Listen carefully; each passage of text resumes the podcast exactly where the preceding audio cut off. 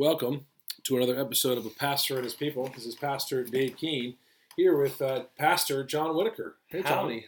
How's it going? It's going pretty good. Um, you have a good weekend? Good weekend. Rested? Refreshed? Sort of. How do you feel uh, after a long weekend with uh, after a wedding? Do you feel like, man, weddings are so fun? I love them. This is such an exciting time. Is it after? Yeah. After, I'm usually pretty tired. Okay. But I enjoy weddings. I really enjoy weddings. Weddings are a lot of fun. Did you do a lot of dancing at this wedding? I like to dance. Yeah, I'm, I'm a big dancer. You're a big dancer. I I love to dance. Yes, I was. I was told that she, one one of the uh, senior saints at the wedding said I was really proud that you, as a Baptist preacher, were dancing. So um, fun times, fun times. So we're talking about the Book of Acts. We are. Back back into it. Back at it. Um, Acts chapter fifteen. Um, it's uh, it's wonderful to kind of work through this book as thinking about mission uh, and thinking about all the different opportunities that our church has had with with mission. Right. yes. Um, and I think that one of the reasons why even yesterday felt so good to me was because our mission really is about the gospel, right? We want to make the gospel of justification by faith known throughout the world, Yes. right? Um, so excited about to talk about it today. Yes. So we are in Acts chapter 15. That's right. The Jerusalem Council. They're meeting. Yep. Big debate. Big conference being called. Big conference being called. That's All right. the uh, big dogs are meeting together to talk about something. Yep. What are they coming to talk about? Yeah, so obviously in, in 15 it says, uh, first verse, um, but some men came down from Judea and were teaching the brothers, unless you are circumcised according to the custom of Moses, you cannot be saved. Mhm. So really they're coming together on the questions of who and how can one be saved, right? Mm-hmm. Uh, there is different degree ideas. Mhm. One is saying you have to follow the law of Moses, and the apostles were saying, well, no, you don't. You have to believe, Right. So there's there's big disagreement here, Mhm. and I, I said this kind of several times, maybe once or twice in the sermon, but they really do. I think Luke includes this passage in particular, highlighting one because it's, it's a key uh, historical event that happened Right. in the early church, most books are referenced uh, and dated based on the Council of Jerusalem. You know, so it's a, it's a really important historical event, but also really kind of validating the Apostle Paul's ministry. The Apostle Paul taught justification by faith, right. so this was really big for him and for all the apostles to validate the gospel of Paul. Uh, so the gospel of Paul and the gospel of Peter are the same gospel. I've heard that numerous times in my ministry. There's a difference between the gospel of Paul and the gospel of Peter and the gospel of Jesus. It's all the same gospel. Right. Yeah, I, I think. Uh, I mean, I kind of want to ask you this question. It seems to be. Well, you said this is necessary because it confirms it. I guess maybe there's a misconception on the communication that's happening between the people because you kind of seen this jump between Peter's ministry and Paul's ministry. How close were Peter and Paul? Like, were they? Are they just sending letters? Like, what's going on here?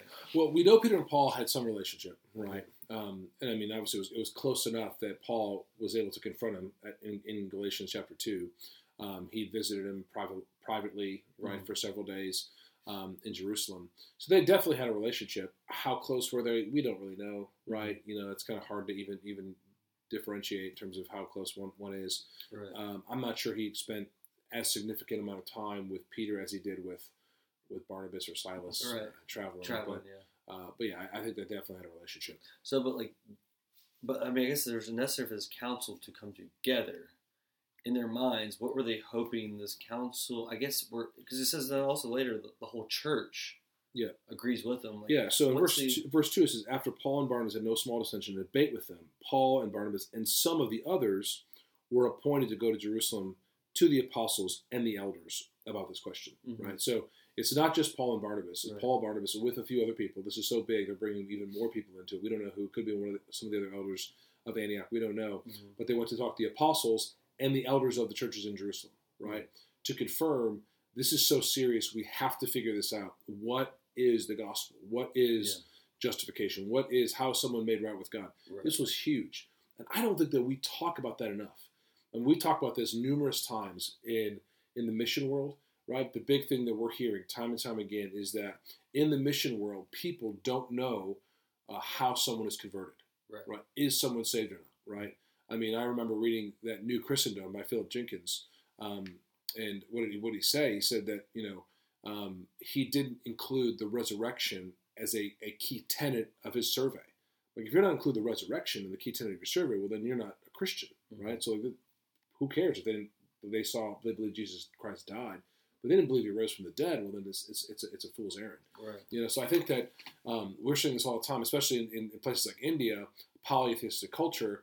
You know, I mean, I've heard that several times, even this past week from pastors. Like, I can get pastors, I can get people to preach and have them raise their hand to say, yes, I want to add Jesus to my shelf of different gods. Right. But to exclusively follow Jesus Christ alone, Mm-hmm. which is what conversion is, right? A work in the heart. You change your allegiance from from the, the gods of this age to the, the one and true God.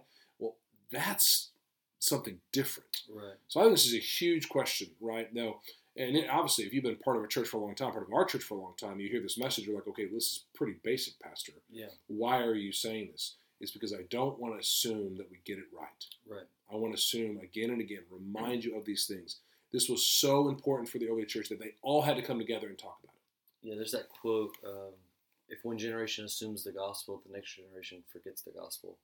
And Luther even said, right, that was this is the doctrine that you know it will have to be tended for every generation. Yeah, I mean, I'm talking to pastors in England. I'm talking to, to pastors in in um, Scotland, places where the, the gospel used to be vibrant and alive, Mhm.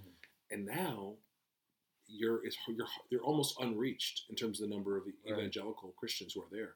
Well, why? Well, because they assume the gospel, Mm. right? And you just can't do it. And I don't want to see our church ever assume the gospel, right? Mhm. One, I want to make sure we know what the gospel is, which is why in our membership interviews we say in two minutes or less, what is the gospel? We want to make sure you Right. understand the gospel, uh, but we never want to assume it. You mentioned um, Catholicism, right? In, Mhm. in near the beginning, uh, the faith plus works, and then you even mentioned, right? And even in our church, we have a lot of people from a Catholic background. How does that uh, influence, I guess, how we view other church members, what we where they come from, and then how does that, I guess, go into your preaching, knowing that people have a Catholic background? Yeah, so I think several things. I think one, um, we want to be sensitive where everyone's at in their own journey, right? We're not rallying around people's past. We're rallying around the scriptures, right? So what does the Bible teach, right? We think the Bible teaches education by faith. The reason why I brought up Catholicism is one, I think there's a lot of people coming from a Catholic background, meaning they have family members in that background, Mhm. right? So I kind of want to say this is what your family believes. Now there's difference. We got to be careful. There's church doctrine. This is what the church believes, stated, written in, in form. But not every Catholic person believes that, right? So you know, I believe that there are probably Catholics who are saved and born again, Mhm. right? But their church doctrine is anathema, right? Their church doctrine is leading people to to hell, right? Because it's it says that you trust in, in your own works for salvation, which I think the Paul is very clear throughout throughout even this this the council in Galatians that would speak against it.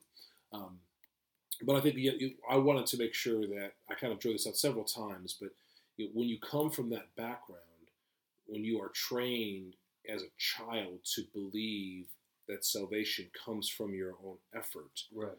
it does bleed into how you view God in your adult life. So your point, right? The doctrine of justification is threatened. How do you see it most threatened at like in where we're at right now, Rock Hill, South Carolina, Park Baptist Church? Uh, yeah, so I think it's probably, I don't think it's threatened in a um, outright sense. Okay. I think that if you talk to the average evangelical Christian in Rock Hill, they're going to say, yes, I believe that you're saved by grace through faith, Mhm. right? But I think functionally, how you live that out, I think there's a lot of people still depending on their labors to gain favor with God. Okay. Right. Now, I had a conversation with a brother after church, and this is something you want to be very careful with. Most times, depending on who I'm talking to, sometimes I have to tell someone, yeah, you say that you're a Christian, you say that you have faith, that you're saved by grace, but you're living a worldly life. Mhm. You may not actually have Christ, Yeah. right? He who walks says he has fellowship, walks in the light, but walks in darkness, Mhm. does not have fellowship Yes. with God, right? Um, so I think there's there's that message. I don't think that's necessarily the, the besetting sin of our congregation. Okay. I think the besetting sin of our congregation is not hypocrisy, um, but I think um, trusting in your own efforts and kind of because you're trusting in your own efforts and you feel like you have to do all these things, there's this underlying guilt that I'm never going to be good enough for God Mhm. and I'm not going to be loved by God because I don't do these things for God. Maybe more about legalism, Yeah, I think we're, we're, we're going to probably struggle more with legalism, with moralism, than we are going to struggle with licentiousness. Now, Mhm. granted, there are people in our church who I think are, are, are, are flirting with the line of carnality, right? You know, and if you're listening, and just make sure that that's not you, right? Mhm. So, you know, anything that you do outside of faith is sin, Mhm. right? And I do think there's people living in a way that just flirts with the line. Yeah. And part of that is because if you come out of legalism, you want to demonstrate your freedom in Christ, right? Right. So you want to live a certain way. I, I understand the temptation, but like we are, you know, like the, the drunken man that Luther talked about. You know, we, we walk on that on that that roo- that roof ridge line, right? We fall off on one side, we get up, we fall off on the other. Mhm. legalism or licentiousness, or you know. Um, Yeah. So I just we, we, we just want to be careful, right? So you know, I think that so this message in particular was trying to focus on those who are trusting in their works Mhm. And be and here's how it, sometimes it plays out when you're trusting in your works sometimes you be, tend to have a judgmental spirit when you're looking at other people Mhm. right why aren't you not doing more why are you not doing that i know i struggle with that right part of that is my my work ethic right and i like to work hard i want to labor hard part of that's just who i am Mhm. so when i see others not working hard i kind of look at them sometimes with a judgmental spirit Right. that's a tendency I have. I know that's not right, but I'm, I'm fighting against it, right? Therefore, even even me preaching it is me trying to let the church know you are not defined by what you do. You're Right. defined because Jesus Christ loves you. Right. He has set His affection on you. That is beautiful, right? So I said, I said that. I think I said this line: If you think that you're going to earn more favor from God because of your labors, you don't fully understand the glories Mhm. of justification by faith. Yeah. Right. So I think that this is me trying to to drill a little bit deeper into the glories of justification. Yeah, so I think another thing, and you kind of just mentioned right the question, because I think we as pastors we hear this a good bit of, hey, I don't know if they're saved. I don't know if they're walking with the Lord, which is fine because I think, it's First John, that's the book of James, right? Testing to see if you're in the faith. The question is in your heart and your spirit is a, I want to show them the wrong. I want to prove to them that they're not walking, or is it does your heart break? Is it a a pity like I want you to actually know the Lord and not have to do these things for your salvation? And I think that's really the key. It's not just the I don't think I'm walking the Lord. It's well, what's your affection towards that person who you think is not walking towards the Lord? Are you upset with them? Or are you holding Yeah. a grudge against them? So here's the here's the one of the the, the greatest dangers of being a pastor is that um, people um, are taking what you're teaching them and applying it to their own lives. And if people in my church, because I'm the main teacher, um, and they're hearing saying those kind of things, these people aren't saved. I'm not sure if they're saved. Like, what is the heartbeat there? Mm-hmm. am I just teaching my my church to be discerning, or am I teaching them to be critical and judgmental, Hmm. and to be proud and pharisaical? Um, I think there's there still be probably some that would I'm probably leaning or emphasizing too much of trying to get people making sure they're saved, Mhm. which then makes the church then express that outwardly to the people in their own lives. Hmm. And in one sense, that's very good, like you said. I mean, listen, the road is wide that leads to destruction, and many people find it. Narrow is the way to life. Mhm. And listen, our end goal is I, I'm more concerned that you know Christ and that you're going to go to heaven when you die. Than I than I am you being offended because I challenge your salvation. Right. Um, and yet at the same time, we want to be charitable and kind and gracious, right? We want to assume that these are our brothers. Mhm. I mean, I just think about Paul as he as he wrote to the church at Corinth. Who, oh my goodness, the church at Corinth is having some major problems. And what did he say? He said, "Brothers, Mhm. right? The, you, those who are having the fellowship with the Son." You know, Children, you don't have many fathers in the faith. Yeah. Yeah. I mean, there's just like this this tenderness there. Mhm. So, I, you know, how do we strike that balance of, of taking the gospel really, really, really, really, really serious, um, and at the same time being kind and gracious to those who may not follow exactly the way we do. Yeah. So I mean, your second point, the gospel justification is confirmed. Um, you know, is there a, a remedy here for us for this Luther's drunken man on the rooftop? Well, I mean, I think that there's there's. I mean, I'm not sure if there's a remedy outside of just spending a lot of time in the Bible and, Mhm. and praying. right. You know, the ordinary means of grace: hear the word, take the Lord, take the sacraments, Mhm. Lord's Supper, baptism, sur- surrounding your life around the church. But you see here what, what Peter is saying. Listen, I saw it. God gave faith to the Gentiles the same way He gave to us. I mean, that's why you have that that same language in chapter ten. And then we went first back to the church in in- Mhm. you know, the the church in Jerusalem. He said the same thing, and now he's saying here, "Hey, I saw it." Right? I can't, I can't like, and like God is the main agent. In verse eight, God, who knows the heart, bore witness to them. Mhm. God knows their heart. God knows that they are true believers. God knows that they are Mm-hmm. trusting by uh, by grace through faith in the gospel, and God gave them the Holy Spirit.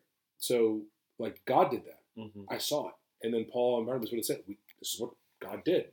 God did this through us." Like they're they're so there's there's God is the main agent of, of bringing salvation to the Gentiles. Mhm. Again, this is key because this is the gospel that goes to all people, right? This is why I think James, when he gets up and, and teaches, he quotes Amos. Mhm. He said, God has promised, even in the Old Testament, he's going to rebuild the, the, the ruins of Israel, and he's going to reach them all the way to the Gentiles, Mhm. right? And I think in, in Amos it's to the nations, right? Same idea, like to the people who are lost. And of course, that goes all the way to Revelation. What is God doing? He's bringing every, people from every tribe, tongue, language, and people to gather around the throne and say, "Worthy is the Lamb who was slain." Mhm. To Him be you know glory, honor, and praise. So I think that this this this this the theme from Genesis to Revelation has not changed. God is always about rescuing a people for Himself um, to for His glory, Yeah. and people from all nations, Mhm. not just the people of Israel. Um, so how do we um, you know not fall off that the, the, the trap the trap on both sides? I think one thing we just have to keep on reading the Bible, Mhm. right? Because we have tendencies. We are prone to lean one way or the other, and that we have to just be very, very careful. Uh, yeah, I think right here the gospel of justification is protected. You see the people sent out in letters, right? You- They're sending letters. I think one of the characteristics here you're seeing is joy, though.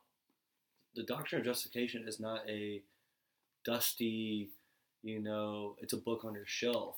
It seems that wherever Paul goes and the apostles, they're talking, they're sending letters, the whole church, er, joy is usually with it. Oh yeah, I mean, the, I, I just love the fact that, I mean, if you really know Jesus, Mhm. you're you, you really have joy Yeah. because your greatest problem has been solved. Mhm. And like all throughout the book of Acts, joy and the Holy Spirit are intimately connected. Mhm. right? So if you have salvation, you see the power of the Holy Spirit, you see the people rejoicing, you Mhm. know. So yes, I, I, I would echo that. Like we're not, we're not, um, um, yeah. I just, I just, I would just echo that. Amen Yeah, and I think maybe it's just a characteristic, right? Where am I falling on one side or the other? It's usually okay. Well, is there joy in your life? Because if not, if you fall on one side, it's, you go into despair and you know pride, and the other side, it's there's no joy in sin. Yeah.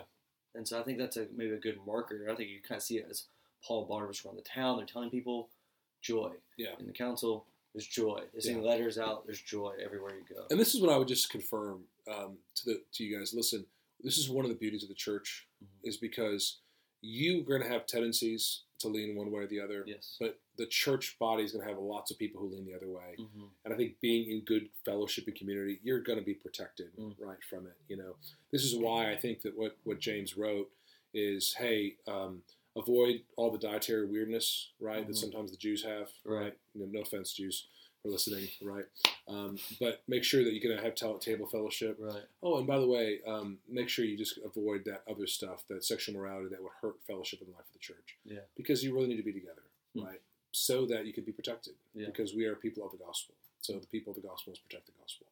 Um, and I, I think about this in my own marriage, how much better of a man that I am because Ellen, who's got different leanings than me, because I'm in close fellowship with her, Right. she protects me from going, you know, too far, too extremes. Yes. It's a, it's a sweet blessing. Friendship in the life of the church. Our elders, I'm so grateful for their all lean, lean, certain leanings. It helps Mhm. protect the church, keeps us center. Our relationship with you, like you know, your heart for the word, your heart for people, right? Um, and even you, I mean, over these last several months, you have helped me see again and again this idea that we are not saved by uh, by what we do. We're saved by the grace of Lord Jesus Christ. And how does that flesh itself out in our own life? Like we often are like Galatians three, right? We are we we are we are saved by grace, and then we try to labor in the flesh. Mm-hmm. And you know, a lot of our conversations have helped kind of bear bear witness to that. Uh, and your conversations with the church. This is why I think that we talked. I emphasized it as much as I did because we saw that in the life of the the church. So let me let me uh, pray. pray yeah. uh, Father, we thank you for our church. Uh, we love you. We we pray in your kindness, God, that you would help us uh, be a people who truly and fully understand uh, the justification is by faith, and not only justification by faith, but sanctification by faith. We pray that we would continue to trust in the glories and the, the riches of the grace of the Lord Jesus Christ. We pray this in Jesus' name. Amen.